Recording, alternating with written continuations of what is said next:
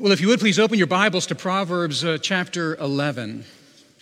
You will have noticed we've divided up Proverbs 11 into uh, smaller sections. We're going to finish Proverbs 11 this morning. Uh, we will begin at Proverbs 11, verse uh, 23. Proverbs 11, 23. And, little theologians, I want you to just be thinking about a very long journey. A very long journey. I'm not sure how you draw that. But this passage describes life as a journey. So draw a picture of a long journey. We're looking this morning at Proverbs chapter 11, beginning at verse uh, 23. Before I endeavor to preach this uh, passage, which I think presents uh, quite a few challenges, let's, let's bow our knee before God. Let's ask Him to help us in the preaching of His word. Would you join me? Our Holy Father, uh, your word needs spiritual discernment. You do not speak as the wisdom of the world. Your wisdom is spiritual wisdom. It is life giving, it is life securing.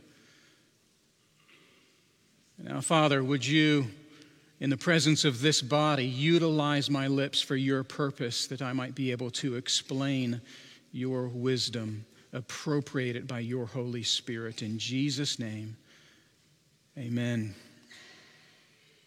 Amen. This is uh, Proverbs 11, beginning at verse 23. The desire of the righteous ends only in good, the expectation of the wicked in wrath. One gives freely, yet grows all the richer. Another withholds what he should give and only suffers want. Whoever brings blessing will be enriched, and one who waters will himself be watered. The people curse him who holds back grain, but a blessing is on the head of him who sells it. Whoever diligently seeks good seeks favor, but evil comes to him who searches for it. Whoever trusts in his riches will fall, but the righteous will flourish like a green leaf. Whoever troubles his own household will inherit the wind, and the fool will be servant to the wise of heart. The fruit of the righteous is a tree of life, and whoever captures souls is wise. If the righteous is repaid on earth, how much more the wicked and the sinner? This is the word of our Lord.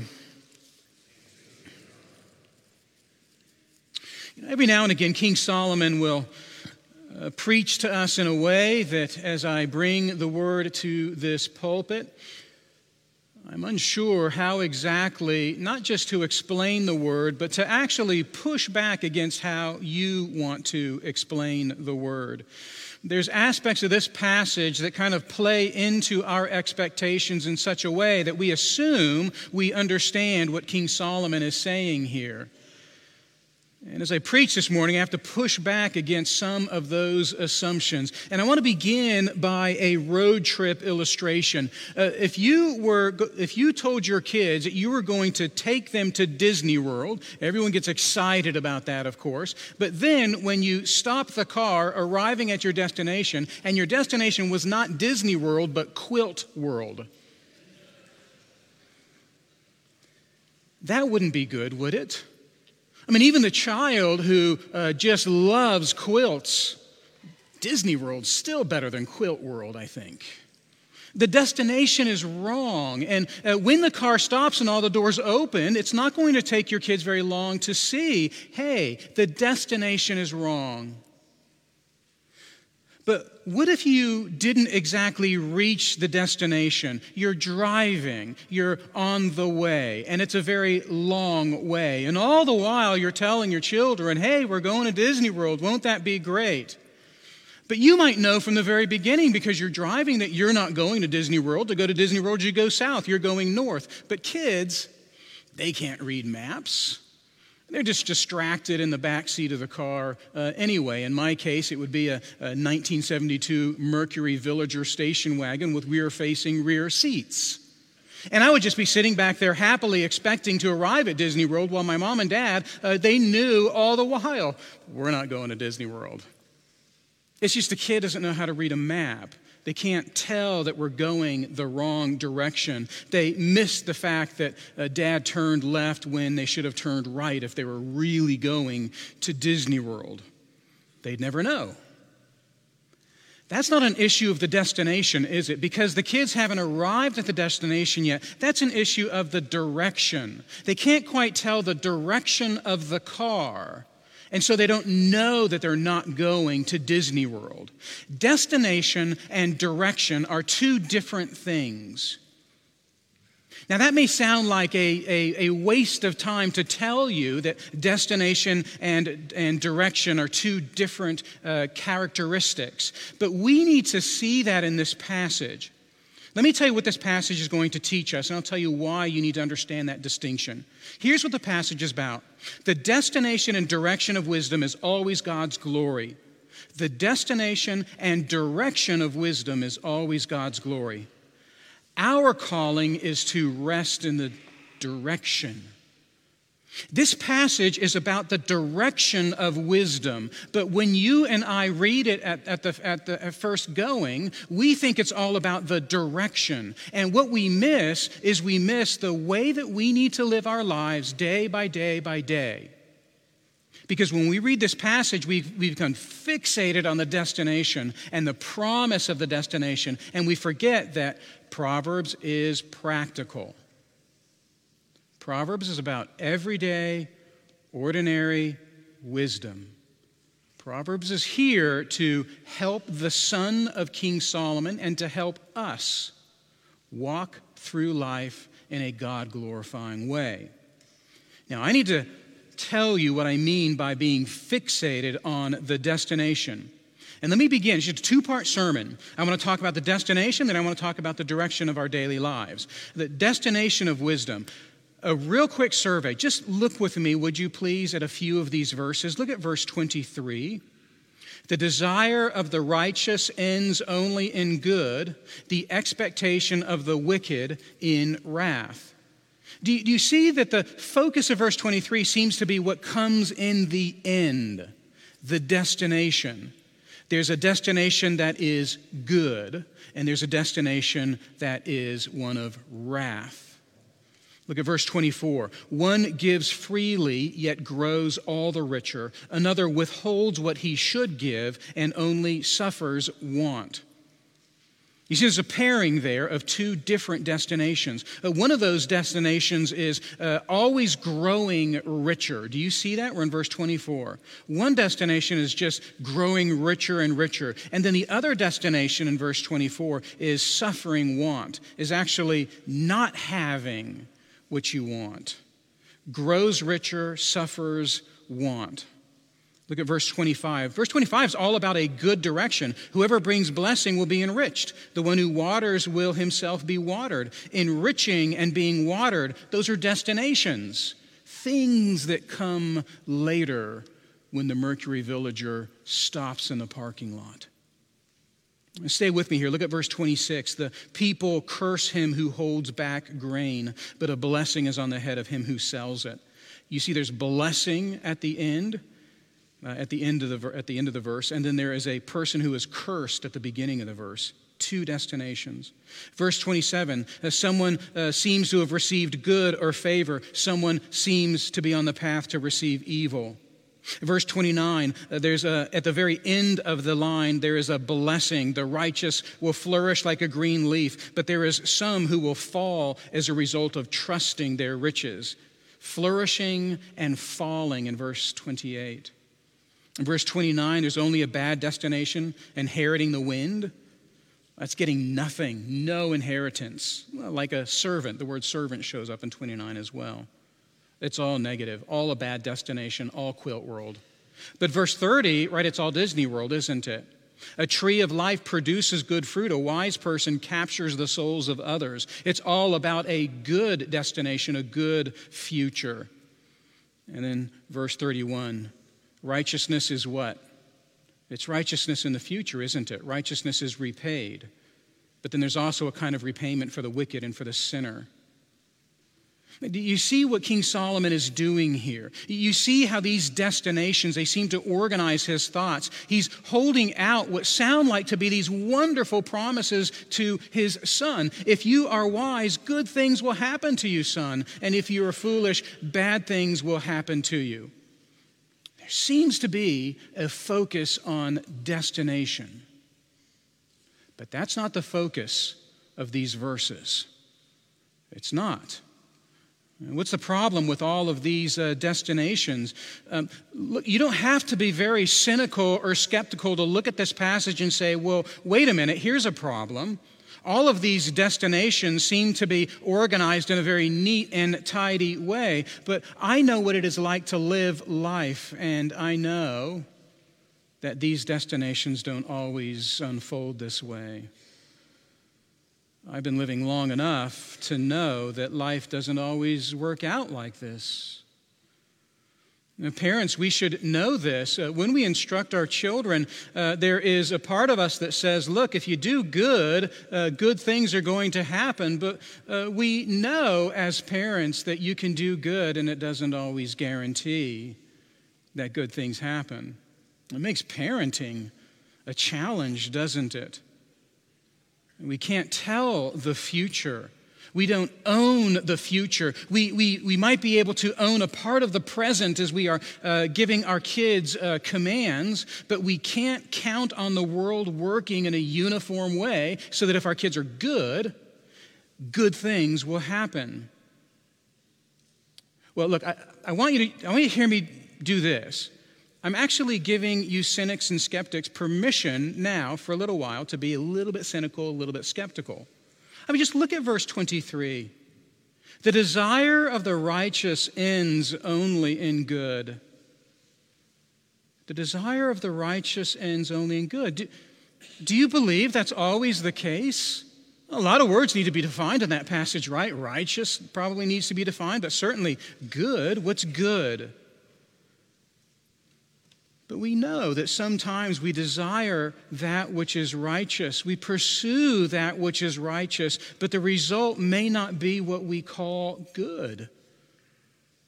How many of you have pursued righteousness in the workplace and it has not ended in good?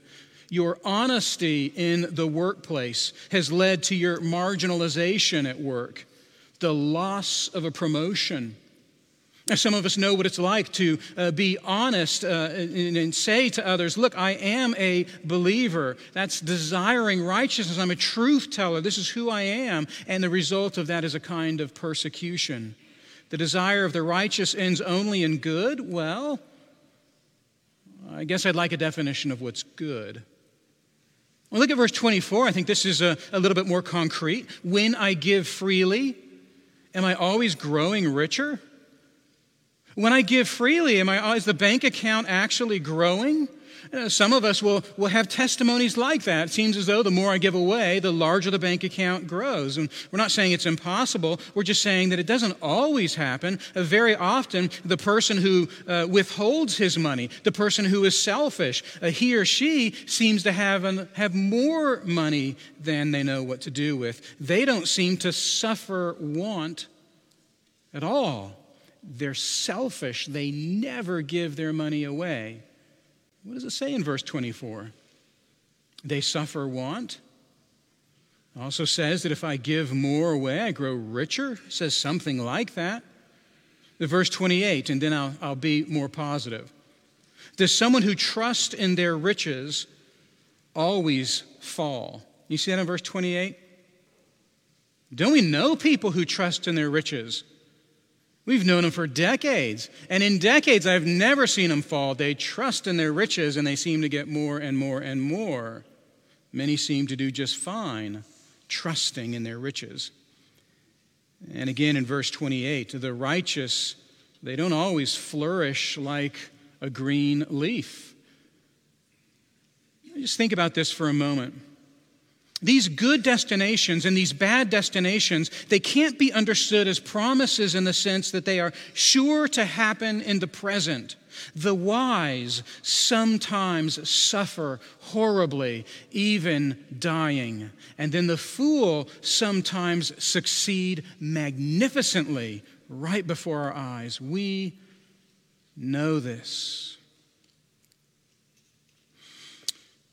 It's actually important to call this out There actually is a need for this to be addressed in the life of the church. Uh, there are entire denominations that believe if you do the right thing, then you'll end up with what the world defines as good. You'll be wealthy. That is God's blessing. If you do these things, you'll be wealthy. And if you are wealthy, that confirms that you're a righteous person. There are denominations that believe that preach that and teach that. Is this the proof text? Well, what are we to make of these statements of destination? Do you see now why I think it's important that we address this before we address the direction aspect? Let me say three things, and I hope that this is uh, helpful. I think they need to be fine tuned, but let me say uh, three things about uh, how we are to understand these destinations rightly. The first is this In the present, these destinations are generalizations. In the present, these destinations are actually generalizations. There is a general principle that wisdom will lead to better results than foolishness. We know it's not always the case, but generally speaking. We also know that earthly culture, the powers of the world to conform us, that that's getting worse and worse. World culture seems to be decaying, and that uh, worldly culture takes those things that are good and turns them into bad. Those things that are bad are elevated to be things that are good. And in a world like that, when I'm wise, sometimes it will go poorly for me in the present.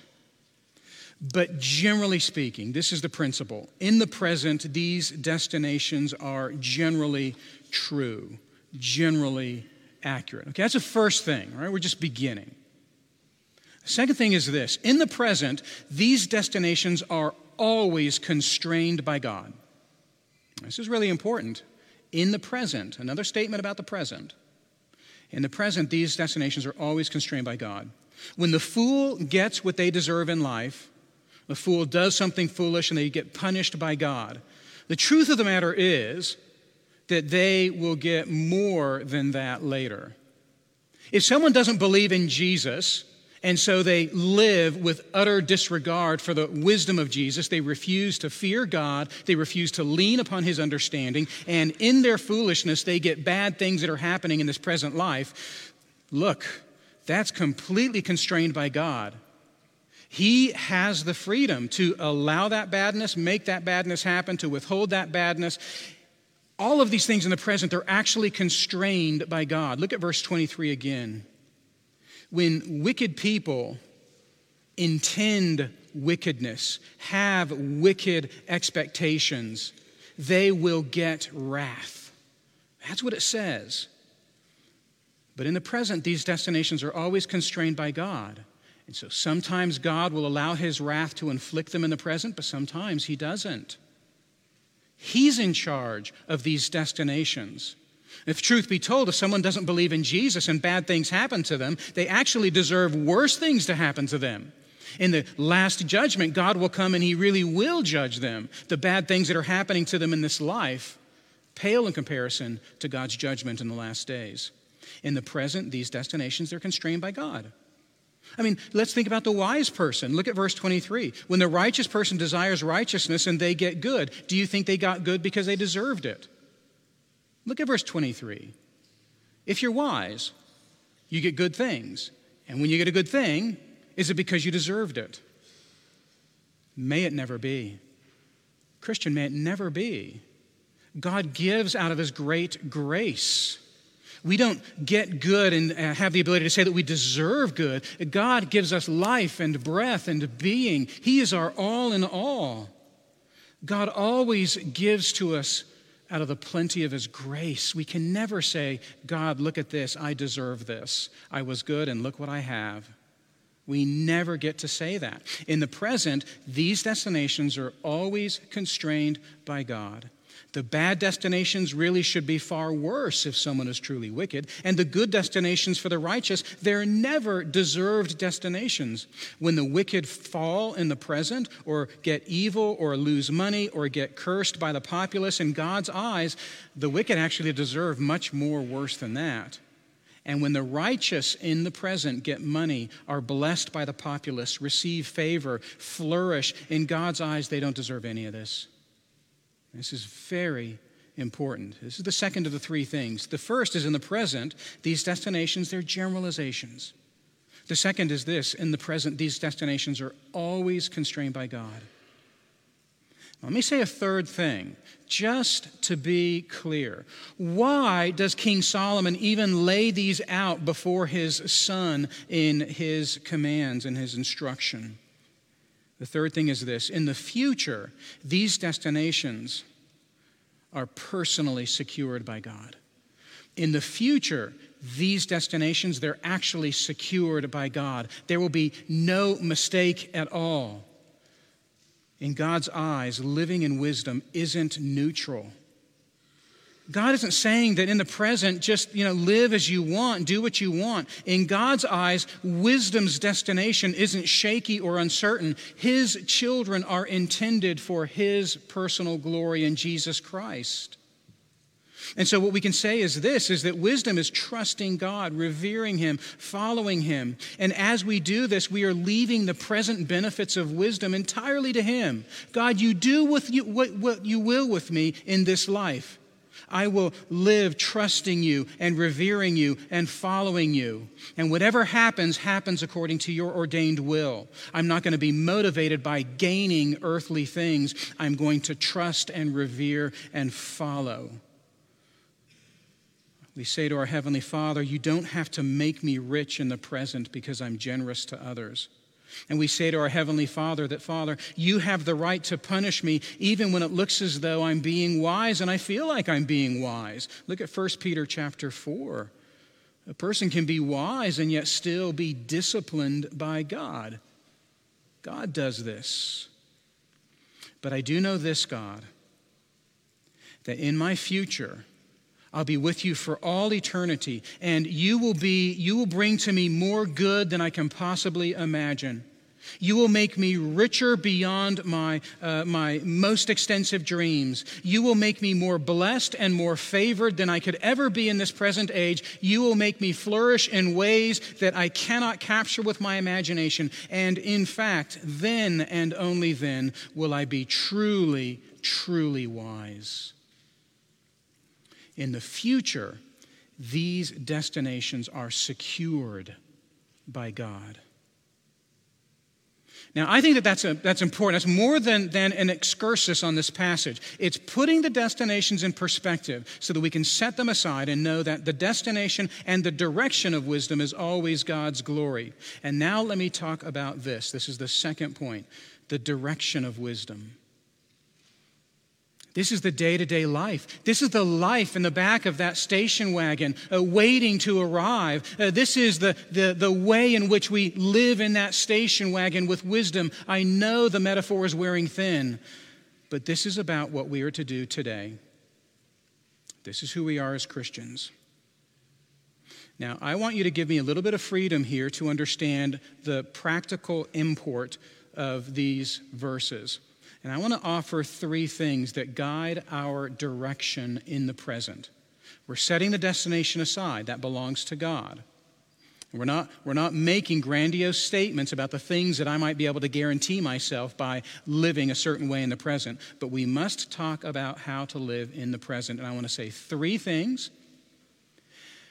They're subjective a little, I think that King Solomon is speaking to his son in a very poetic vein, and it's difficult to understand what exactly is the uh, practical implication of his teaching to his son in these verses. I want to say three things desire, scatter, and capture. Okay? Desire, scatter, and capture. I want you to look at verse 23. King Solomon says, Son, I want you to desire wisdom you see the desire of the righteous ends only in good. We're setting aside that, de- that destination. King Solomon is telling his son that he's not simply to be the kind of person who acts in a wise way, but actually desires wisdom. And the reason this word is so important is because in the Hebrew, it's filled with emotion. We're to yearn for wisdom, crave wisdom, strive for wisdom. It's a passionate word, it's longing. That's part of the application of this passage. I think that this is what's also behind verse 27. You see there, whoever diligently seeks good. Diligently. You know, pastors are told to minister not under compulsion, but willingly. And we are to yearn for and desire wisdom. We're not to look at wisdom as just a checkbox. We desire God's wisdom. That's the first thing. You, you see, it's, it's, it's in a poetic vein. He doesn't tell us exactly what that desiring looks like, but he uses a passionate word. The second one is scatter. Remember, desire, scatter, capture. Look at verse 24. One gives freely, yet grows all the richer.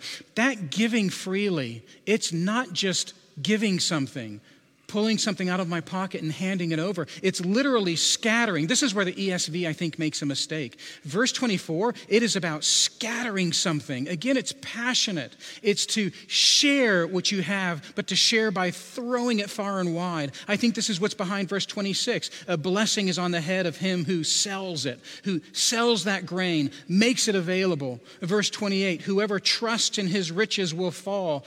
I won't be the kind of person who trusts in my riches. I'll scatter my riches. And maybe verse 25 is about this. To bring a blessing is how we are enriched. To water others is how we are watered. I wonder if this is Romans chapter 12 or 1 Corinthians chapter 12. Everything that we do in our life as Christians is to serve the common good. We're our resources and our time and our energy for the good of others. We're desiring wisdom, we're scattering ourselves, and we're capturing others. Verse 30 The fruit of the righteous is a tree of life, and whoever captures souls is wise. That's wisdom. Capturing souls. I am I'm not going to apologize for this. I see in verse 30 a picture of evangelism. We are to grow, we're to produce fruit, but if that fruit is, is, uh, is not uh, known by its ability to draw others, what good is that fruit? I wonder about verse 29 to trouble a household is to disorder that household. But we should live in our households in which we are ordering our household, capturing the attention of our friends and family members so that they might inherit something better that they might inherit what they inherit in the gospel. In Proverbs chapter 1, there's a trap, you remember? It's set by wicked people, and they set a trap that they might entice sinners. But we're to set a different kind of trap as Christians. We're to capture others. That's what we're called to do with wisdom. We are desiring wisdom with all of our heart. That's where our heart is, brother and sister. And we're scattering ourselves that we might uh, do good for others. And we are seeking to capture the lost, to draw them into the presence of God through the life of Christ. Nobody did this like Jesus. He desired the will of the Father. It wasn't just a checkbox or a manual to him, he desired the Father's will. And he scattered the seed of the gospel. He came to preach, didn't he? But he gave of himself. He set aside even himself that he might minister to others. And then he captures the souls of God's children. He pours out his blood that they wouldn't have to. Now, that may sound all over the place desire, scatter, and capture. But would you think about that over the next few days? This is what we are to do as Christians. Let's not get lost in the destination. Let's instead think about desiring wisdom, scattering self, capturing others. This is wisdom. Would you join me in prayer? Father, King Solomon has words for us that are difficult for us to ascertain. Would you give us understanding by your Spirit? Would we not look at wisdom as a task to perform? Would we yearn for it? Would we not look at our possessions as things to keep, but would we scatter them? And would, we not look at the world as just passersby, but would we capture them with the gospel? We pray this in Jesus' name. Amen.